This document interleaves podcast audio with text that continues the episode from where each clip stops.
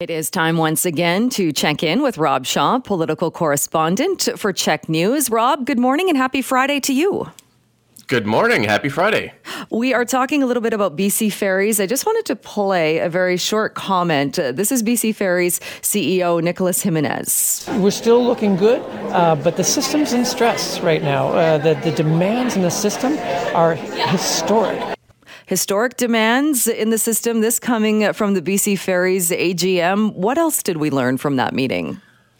Well, it's kind of a fascinating meeting because if you were from outer space and you parachuted down into that meeting, you would have looked at a ferry company that was doing great. And all the, the documents that were handed out, the financial numbers, the new first quarterly numbers of BC Ferries that got released yesterday show record traffic. So we had, you know, more than 6 million people walking on since April to the end of June. That's the first quarter numbers that came out yesterday. More than 2 people million people driving on. Uh, and uh, profit had doubled uh, from this time last year to 15 million. So you're looking at that, you're looking at their year-end numbers, you're you're coming to this conclusion that man, BC Ferries is doing really well. The problem is none of the information that came out at the AGM yesterday included the disastrous summer that BC Ferries has had, where you've got the ships breaking down, you have these uh, you know long lines, websites failing, people who literally can't get on a ferry if they want to.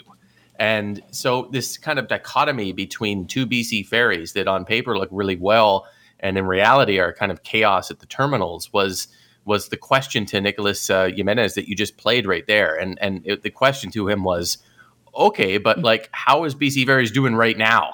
Um, having lost so much business in the summer from uh, you know ships that, that weren't sailing.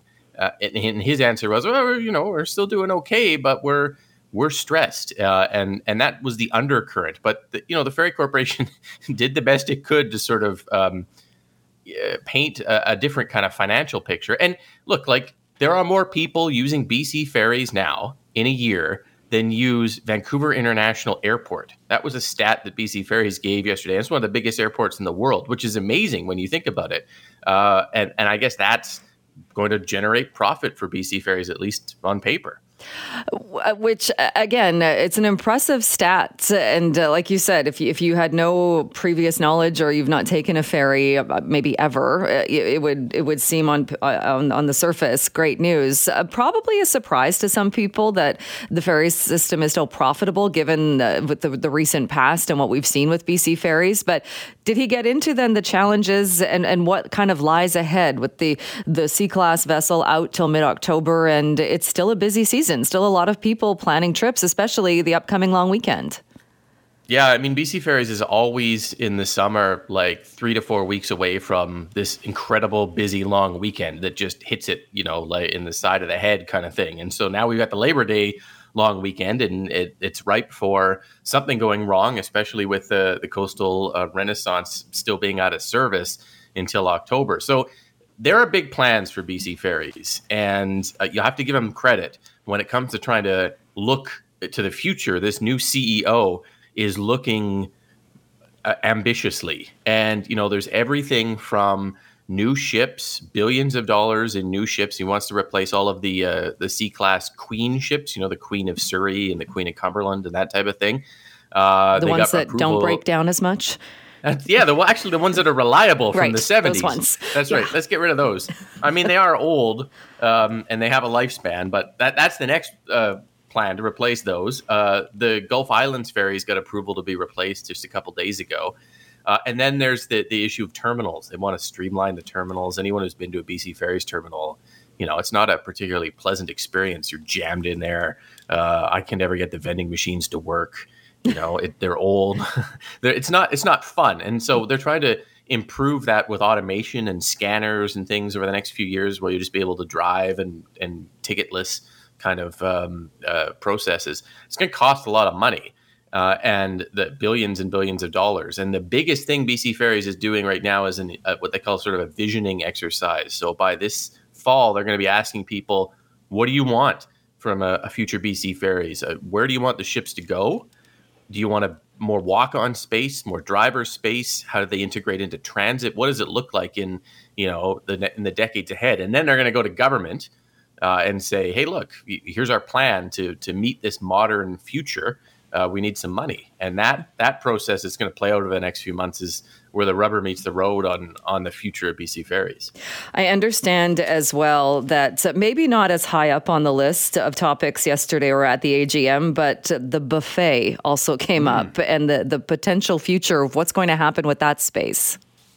Yeah, the buffet is sitting vacant. If you go on a ship right now and you go to the where the coastal buffet used to be, it's closed.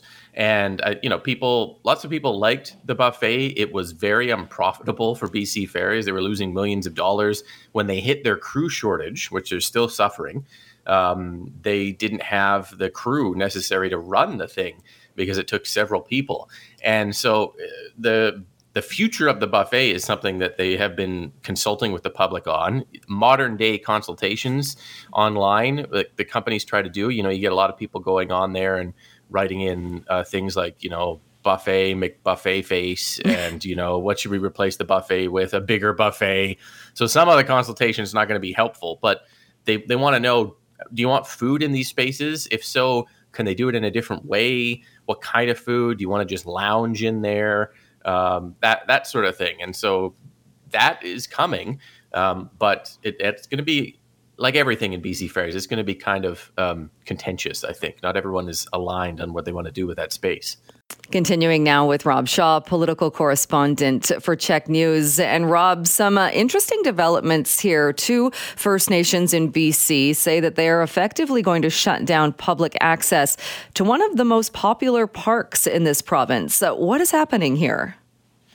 Yeah, you heard about it uh, a bit on the news update earlier, but Joffre Lakes Provincial Park is closed now because the Lil'wat and N'Quatqua nations released a statement uh, last night shutting uh, the public out until Truth and Reconciliation Day at the end of September. Uh, I mean, this is a very popular park. It has those turquoise kind of blue lakes that you see a lot of people on Instagram taking pictures of themselves uh, sitting in front of. It's just past Whistler uh, on the way up to Lillooet, uh, and it has dealt with an overwhelming number of visitors in, in recent years. You know, you ever see those videos on social media where it, it, shows a picture of someone, you know, at this incredible location looking like they're by themselves, and then it switches and shows you what it looks like behind that, which is like 50 people scrambling for a shot on Instagram. Yes. That's what the park's been dealing with. And, you know, cars jammed on the side of the road on Highway 99.